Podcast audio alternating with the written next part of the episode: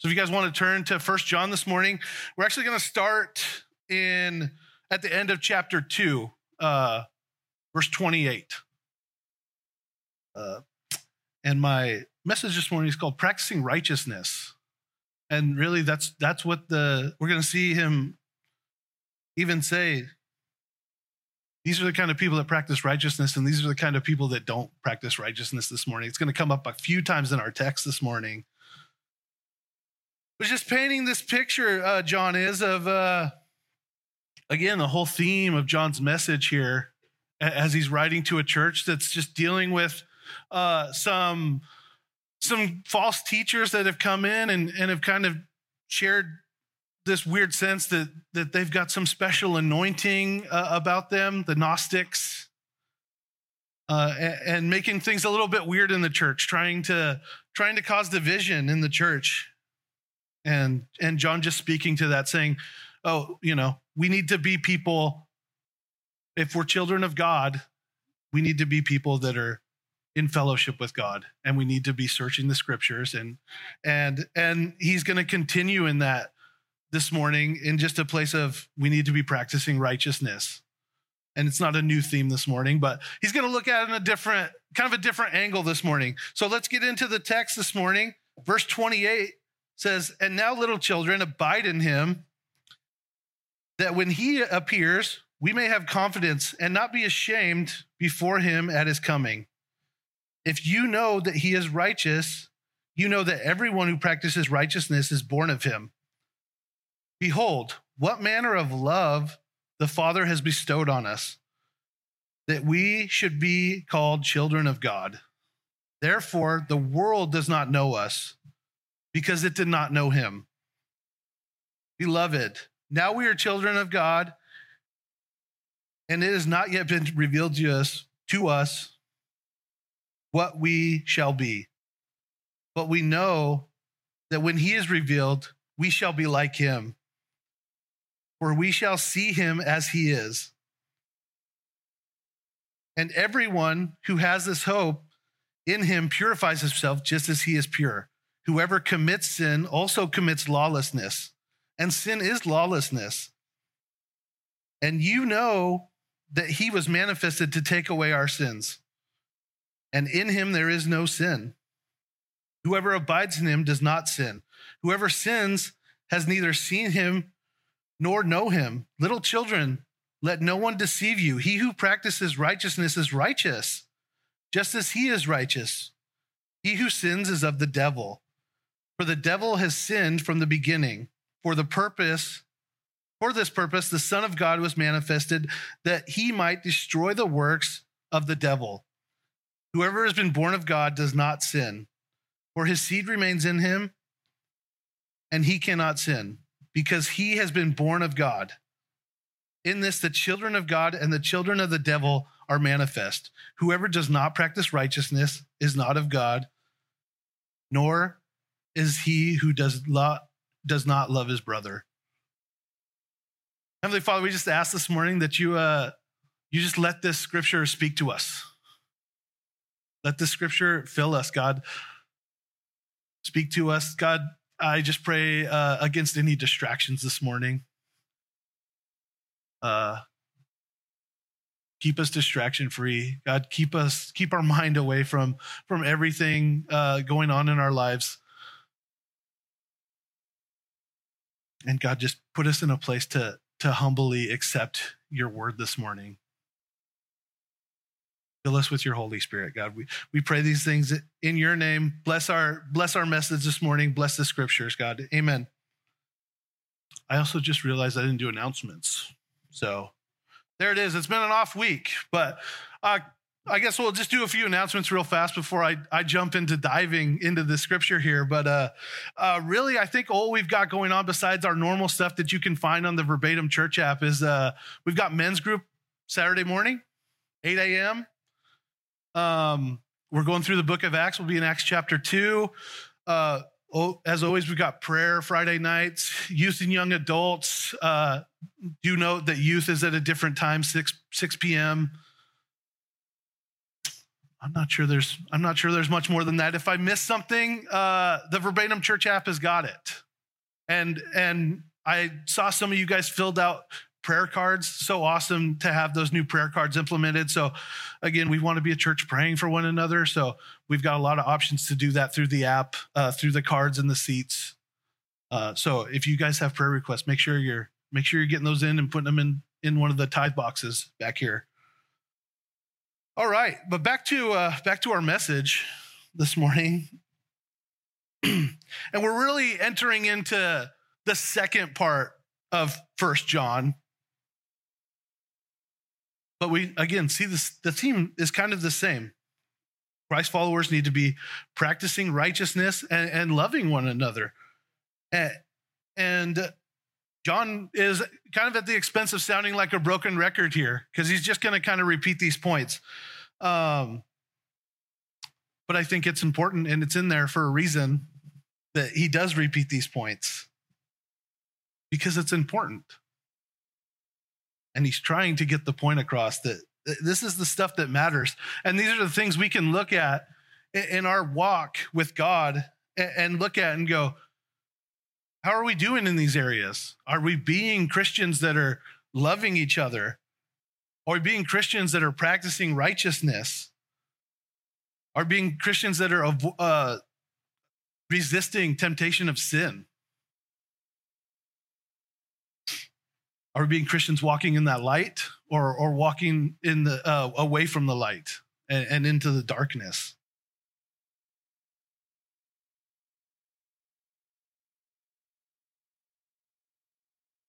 In chapters 1 and 2,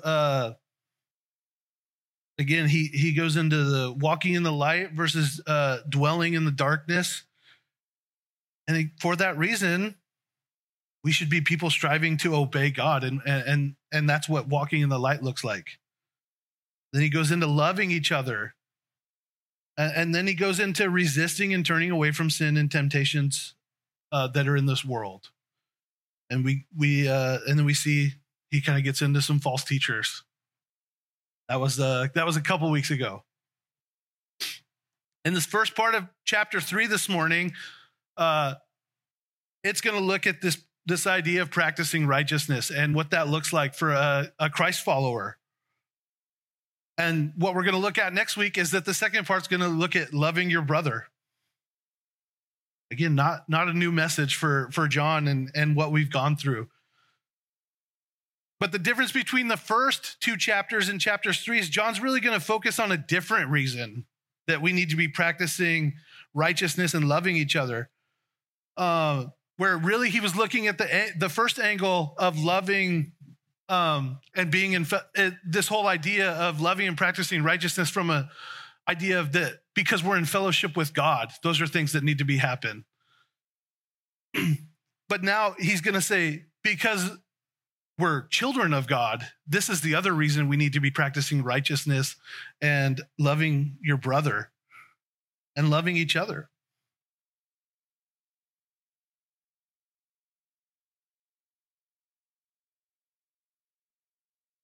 And this is the first time we're going to see John really go,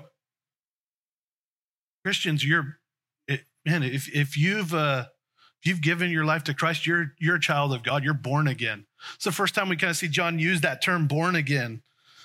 But how cool this morning that we are. We're children of God.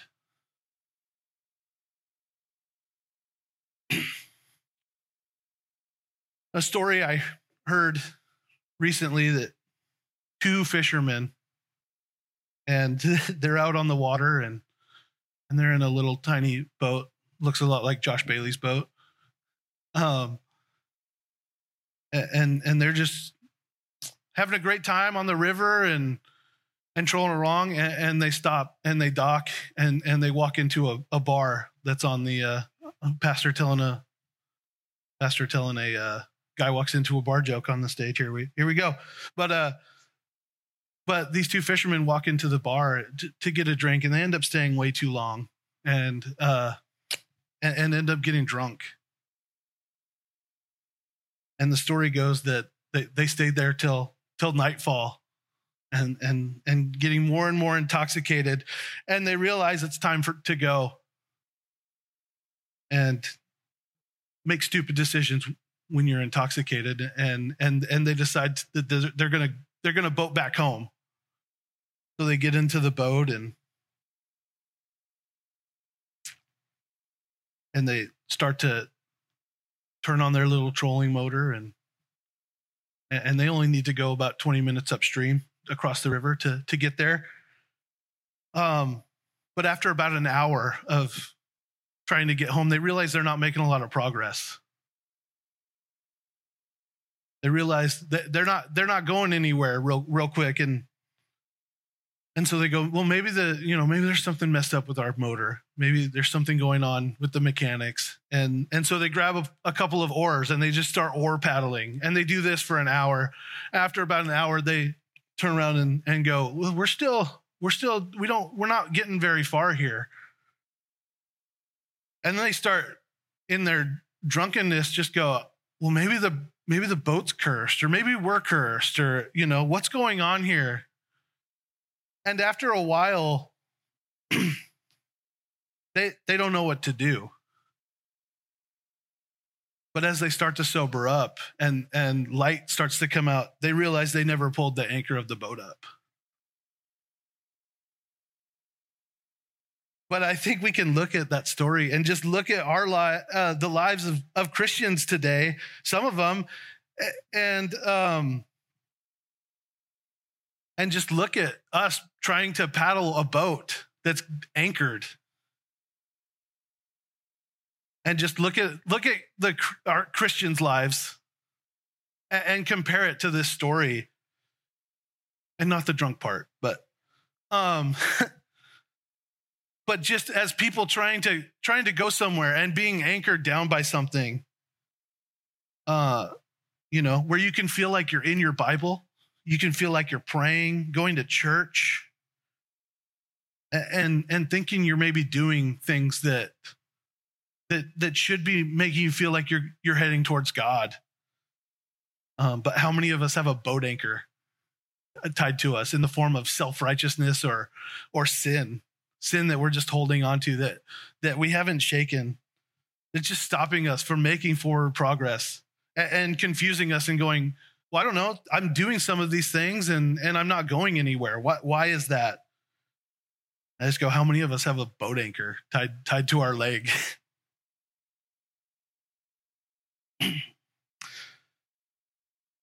And that's kind of self-righteousness versus righteousness, right?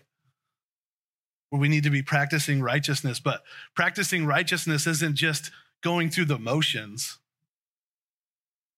There's more to it than that. There's got to be conviction of the Holy Spirit. There's got to be conviction, a filling of the Holy Spirit, and then a conviction of the Holy Spirit. But then we need to be people practicing righteousness that go, yeah, I'm feeling this conviction. I'm going to change. And I just talked to a brother this morning. It was just like, conviction's good for us. It doesn't always feel good, but man, when we're feeling convicted by the Holy Spirit and we're willing to act like that, give me more conviction.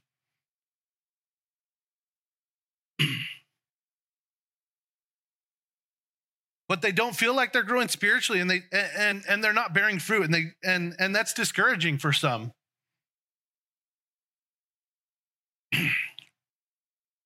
I looked up a few different pastors and Bible scholars who had different definitions of just what they thought practicing righteousness means, and the best one I saw was it means that we're trying to live lives that align with all that God stands for and reveals to us in his word. Or simply put, obeying God and his commandments. And our text today tells us that if practicing righteousness is something where we're obeying God and his commandments, and our text tells us today that sin is lawlessness. Again, it's kind of this idea they can't live side by side. It can't be something to where we can practice righteousness also be lawless.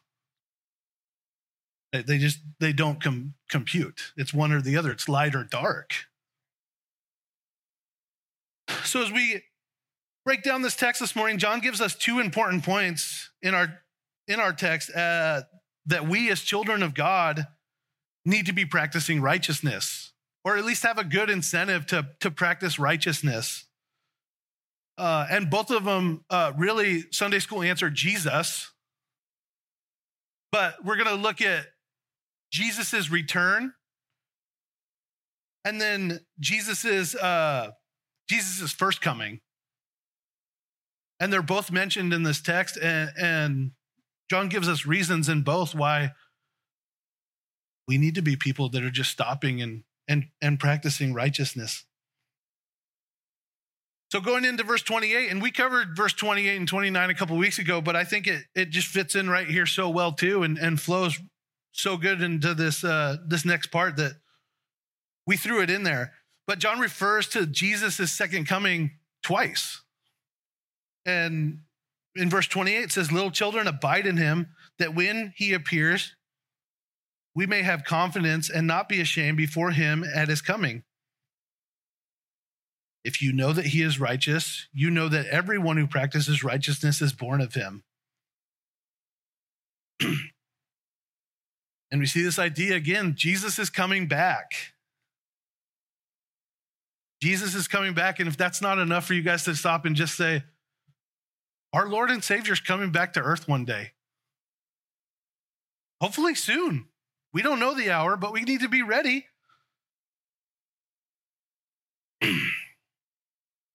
But this first time we're going to see John refer to us practicing righteousness, it's going to come from this angle of what's going to be my reaction as a Christian, as a follower of Christ, when Jesus comes back for round two. There's kind of two positions we can be in. There's two reactions that we're going to have according to our scripture. It's going to be, are we going to stand there with confidence? Or are we going to stand there and be a little bit ashamed that our lives haven't been very fruitful? Are we going to be people that can stand before him and just go, Jesus, I tried my best to follow you. I tried my best to love like you. Doesn't mean I didn't screw up along the way, but God, I tried to glorify you, and God, I'm so happy to have you back. I'm so happy you're here.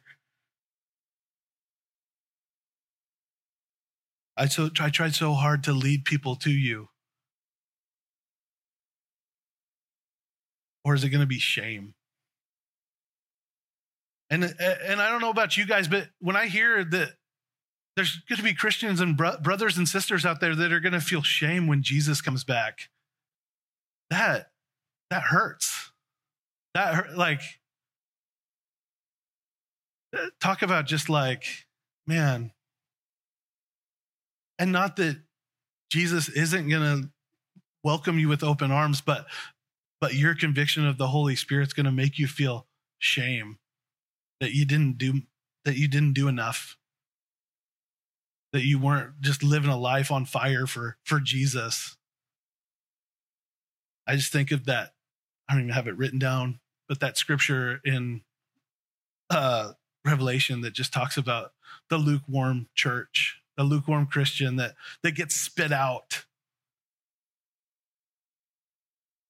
And I just think about that and just go, oof, I definitely don't want to be in a place where I'm feeling ashamed when our Lord and Savior comes back, and we should be out in the streets celebrating his return.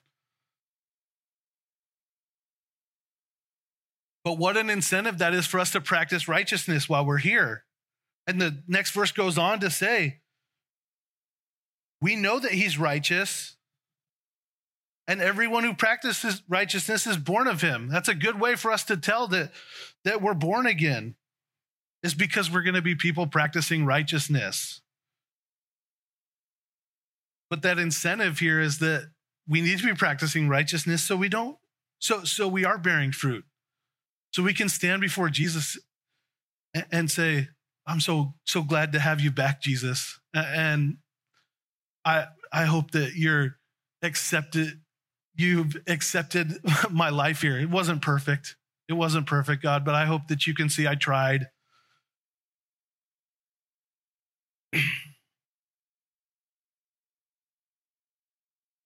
If we know who Jesus is and how he acts, and we choose to try to live a life that follows him, that glorifies him, those are the indicators.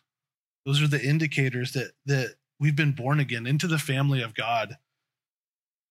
And that takes us right into verse 1 this morning, where it just says, "Behold, what manner of love the Father has bestowed on us, that we should be called children of God." I'm going to read that again. "Behold, what manner of love the Father has bestowed on us, that we should be called children of God. Therefore, the world does not know us, because it does not know him." Do you guys ever just stop and think about how awesome this verse is? You guys ever just stop and think about God, and that God has adopted you into his family? When we make that decision to turn away from our sins, to turn away from the world and follow Jesus, we're not only receiving that gift of eternal life, but we're adopted by God into his family. We have a Father who loves us, who cares about us, who's protecting us, and doing everything that a good father should do. I think sometimes we can forget about that part. And it's easy to go, what are you doing for me, God? And it's like, well, I've adopted you into my family. I love you, and I care about you like my own son.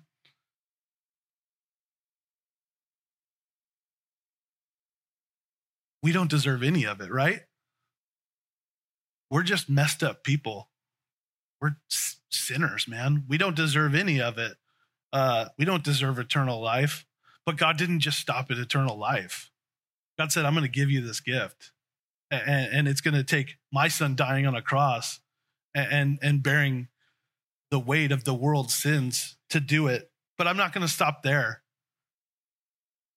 If you accept my son, you accept me. And when you accept me,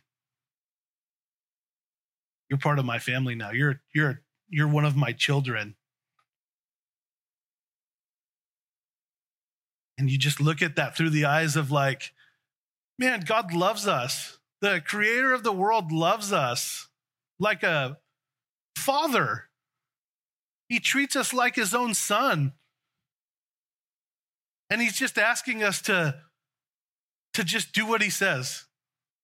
And again, the Father, I've talked about this a couple weeks ago, but the father-son relationship is, he's telling you to do these things because he loves you. Just like a parent tells his children not to run across the parking lot on their way into church. Maybe I know that from experience. Just like it says, don't touch the hot stove. Don't do these things. They're for your own good. And for us to just practice righteousness should be such an easy thing for us. Yet the reality is that it's hard. It can be hard sometimes. It can be hard to live these things because Satan is real. We live in a world that is Satan still got a grasp on. And there's people out there, and we see it. Just a little bit more down in our text that therefore the world does not know us because it does not know him.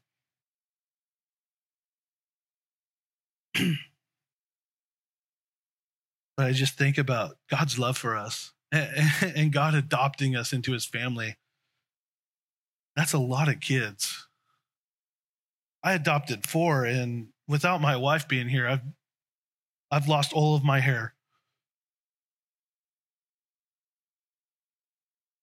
But let's look at that next part where it goes, how true is it that the rest of the world just doesn't even recognize God's children anymore? That they're not They're not part of it. And so I guess we can't expect them to, but now more than ever, we just look at the world and go, they don't care. They don't recognize us. And we need to be, and that's why we have the church. That's why we have each other. That's why we're called to gather together as believers, because the outside world could care less about what's going on in here. And actually, even more so, the world's at a point where, frankly, they just kind of hate what's going on here. And for no reason other than the world's just an evil place run by Satan.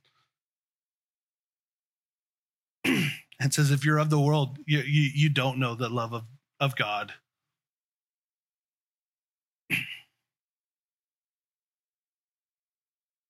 But that's why we can't be worried about the opinions of people on the outside. And I'm careful to say we can't worry about those opinions. That doesn't mean we get to treat them like garbage, right? Because it's still our job to show the love of Christ everywhere we go.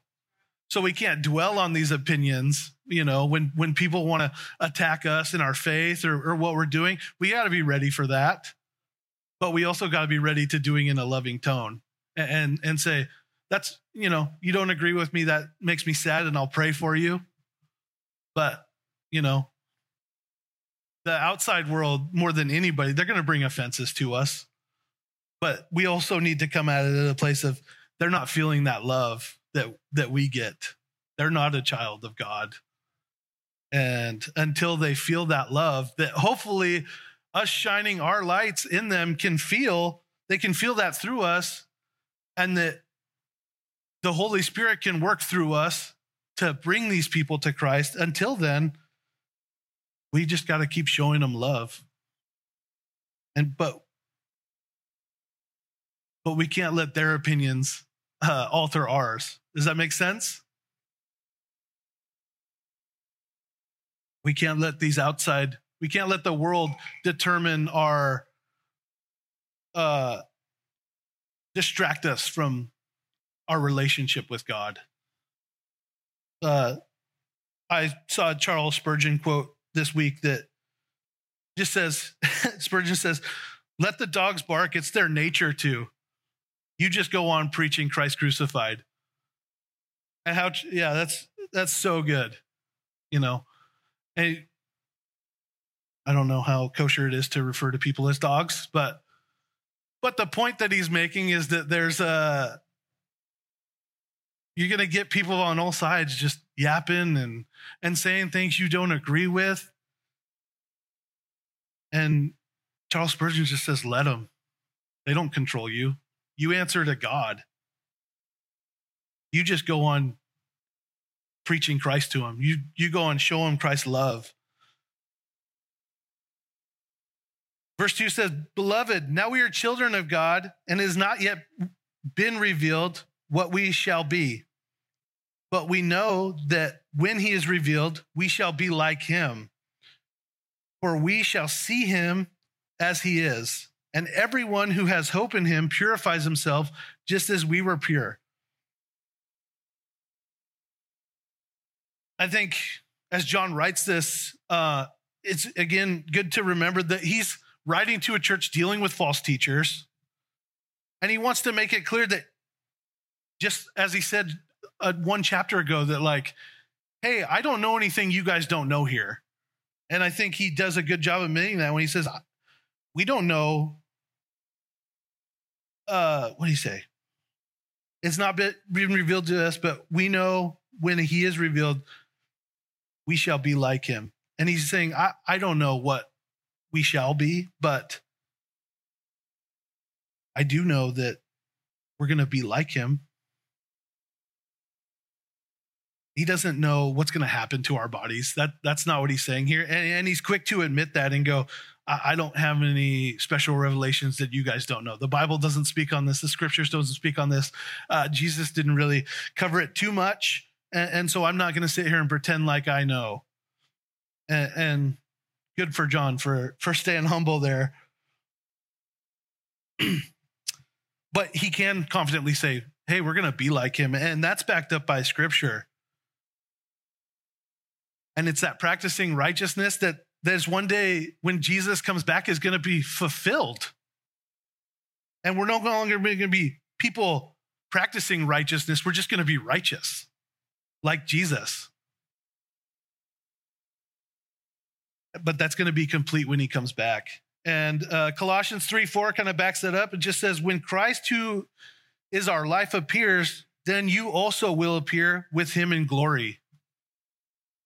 And so there's another reason dealing with Christ's return to just go, I need to be somebody right now practicing righteousness in this season, because one day I'm going to be at a place where I'm not going to be practicing righteousness anymore. But in the meantime, it does say that we need to purify ourselves. And purifying ourselves is to be Christians once again practicing righteousness by regularly confessing, repenting, turning away from sin, and living a life that glorifies God.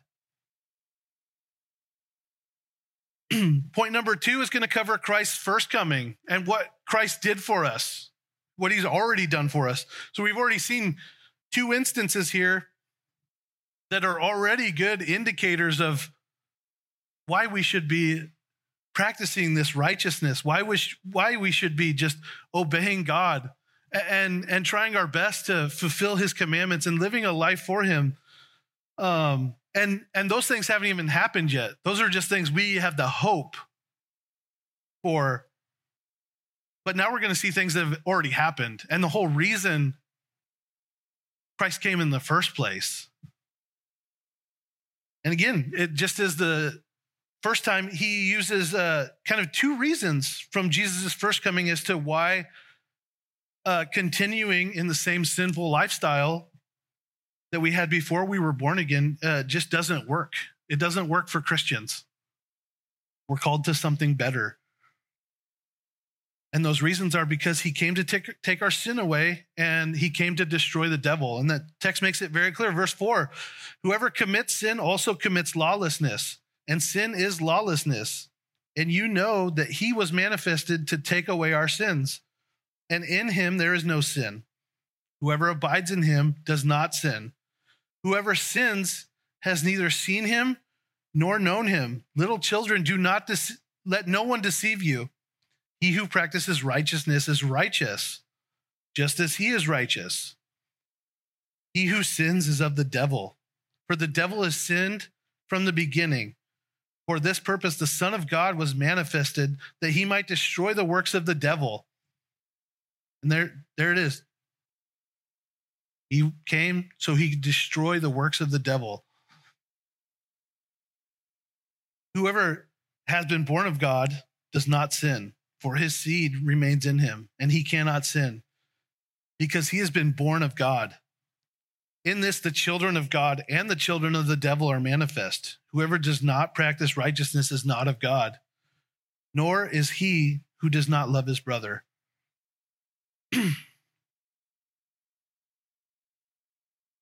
That's a good piece of text right there.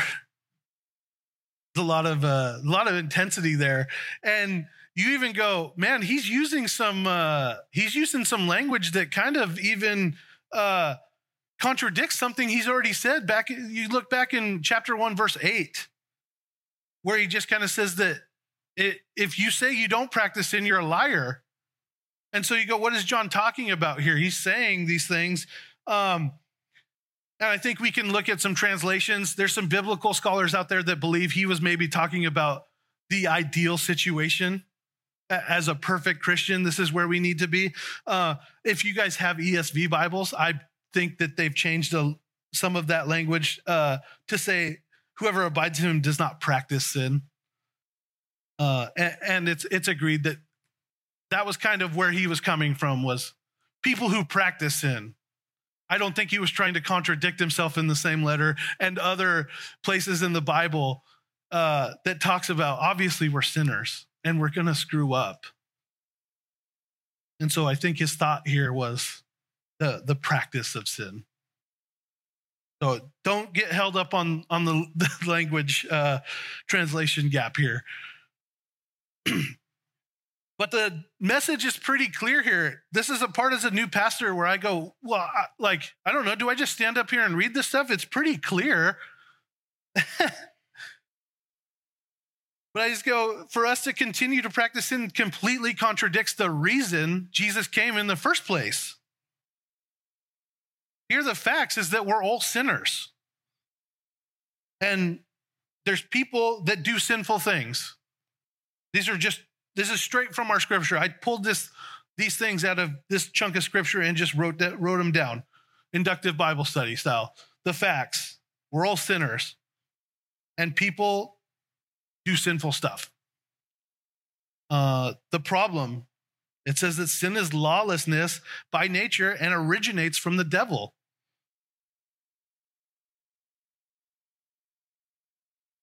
But God sent the solution, which is that Jesus came to take our sins away and destroy the devil's work. And our response needs to be, according to the word here, that no one who lives in God or is born of God should be practicing sin. That should be our response. It says in 1 Peter, who himself bore our sins in his own body of the tree, that we, having died to sins, might live for righteousness. Who himself, Jesus, bore our sins in his own body on the tree, that we, having died to sins, might live for righteousness. It's pretty cut and dry. Pretty cut and dry. As children of God, Jesus came to show us how to live a life of righteousness, to take the sins away so we could be able, so we're able to practice this righteousness, to live like him, to glorify him, to honor him in what we do. I like what our text says here in closing, that there's children of God and there's children of the devil. And not practicing righteousness and not loving your brother is not of God. And that's a bit of intense, scripture there, but I just go, it's pretty important. It's pretty cut and dry here that as Christians, we need to be people practicing righteousness. We need to be people that aren't bitter, that aren't angry, that aren't holding on to grudges. And not just because we want to bear fruit, but that should be a motivation that we're bearing fruit, that we're representing Jesus Christ. As Christians, we're representing Jesus Christ. You with kids, you tell your kids the same thing when you go out in public. I hope you are. Hey, you represent us, you know. When I have a youth kid come out in the mall on Easter in an Easter bunny costume, I got to sit him down and go,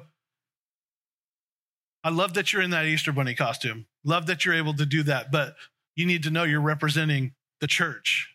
You're representing Jesus, and that's a big deal. So go have fun, but also just know who you're representing here. And that's all of us. We're the church and we represent who Jesus Christ is. And so when the outside world sees us getting sideways about something, when the outside world sees us reacting harshly to something, when the outside world sees us acting bitter about something, that's not a good representation of Jesus. That's not glorifying Jesus. That's not glorifying to God. That's not honoring to God.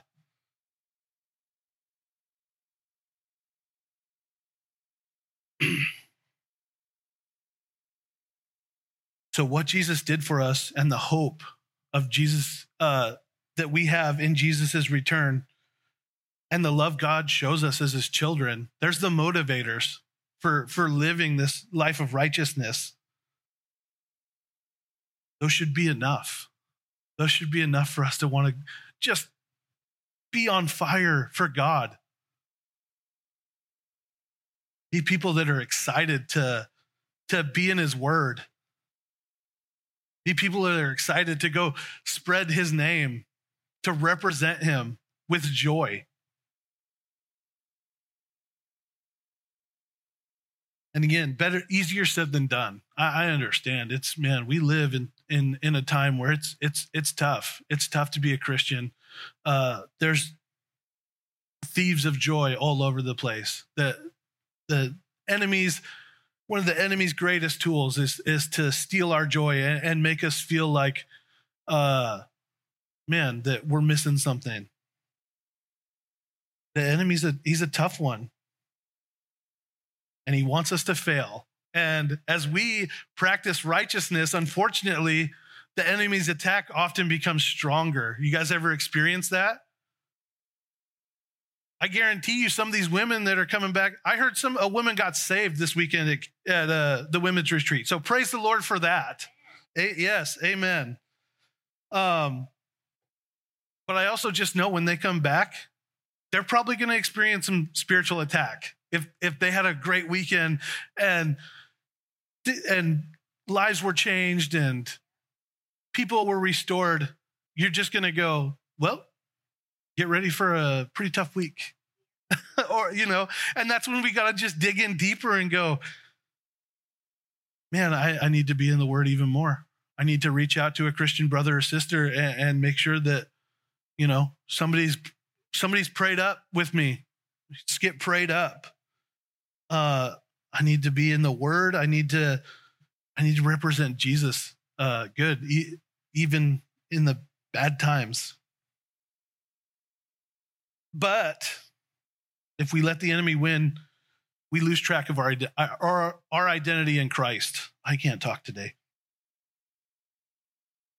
And when we lose track of our identity in Christ, we end up down a path of sin, where we lie, we cheat, we tear people down, we lust, we're prideful, we become bitter, we don't love each other, we're holding on to grudges.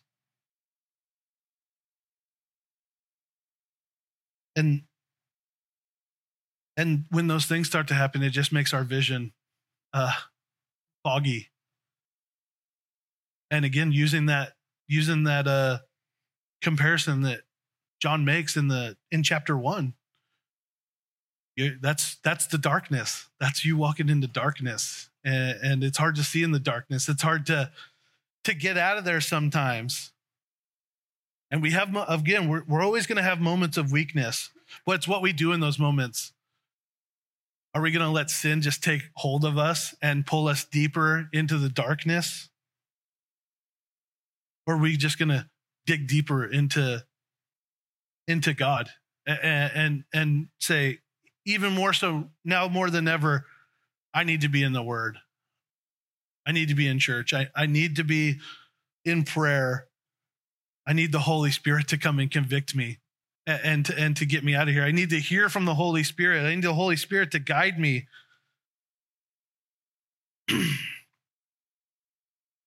But if we can get back into that place where we can just practice righteousness and, again, spend time with God, regularly confess our sins, repent, turn away from them. Here's a big one: setting your life up to where you avoid sinful situations. That's a huge struggle in this world full of sin. I find myself all the time having something on TV and just going, what is it we're watching right now? This isn't glorifying God. But it's everywhere, We can't get on our phones for more than 3 seconds without seeing something that is just not honoring to God. And so that's a tough one. But if we can do that, if we can just set our lives up to where we're not going to be so tempted by this sin, we're going to be set up pretty good. We're going to be set up better to combat this. But as I close here, I just want you to think about that boat anchor analogy again. And if there's something in your life this morning that's just holding you down, if there's something that's just stunting your growth, if there's something that's stopped you from bearing fruit, from feeling like you're not going anywhere with your relationship with God, feeling like it's holding you back from walking closer to that light, feeling like there's something missing, and you go, I don't know, I'm a Christian, I come to church on Sunday mornings. What is it? What am I missing?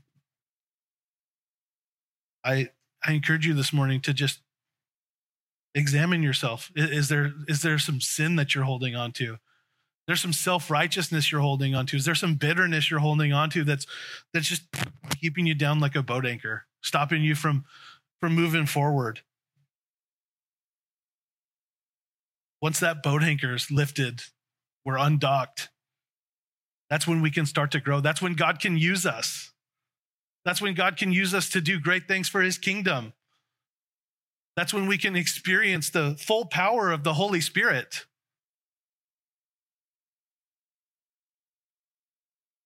That's when things start to happen in our life, and we can experience that. Again, going back to chapter 1, that joyfulness that John talks about. We want that joyfulness. If you're here this morning holding on to something, it's time to let go. It's time to move forward. What are you waiting on? It's not going to get better. Don't be like the drunk guys in the boat that put in way too much work to just realize that they're not going anywhere because of something that's holding them down. You could sit there and wait, and it'll come. And it might take you doing a lot of hard work, but if you can just reveal it now and get back to that place of just practicing this righteousness that God calls us to have. And frankly, we owe it to God. We owe it to God to practice this righteousness for everything he's done for us, for the love that he shows us. Then we can start just living lives for him, and our lives will be changed for the better.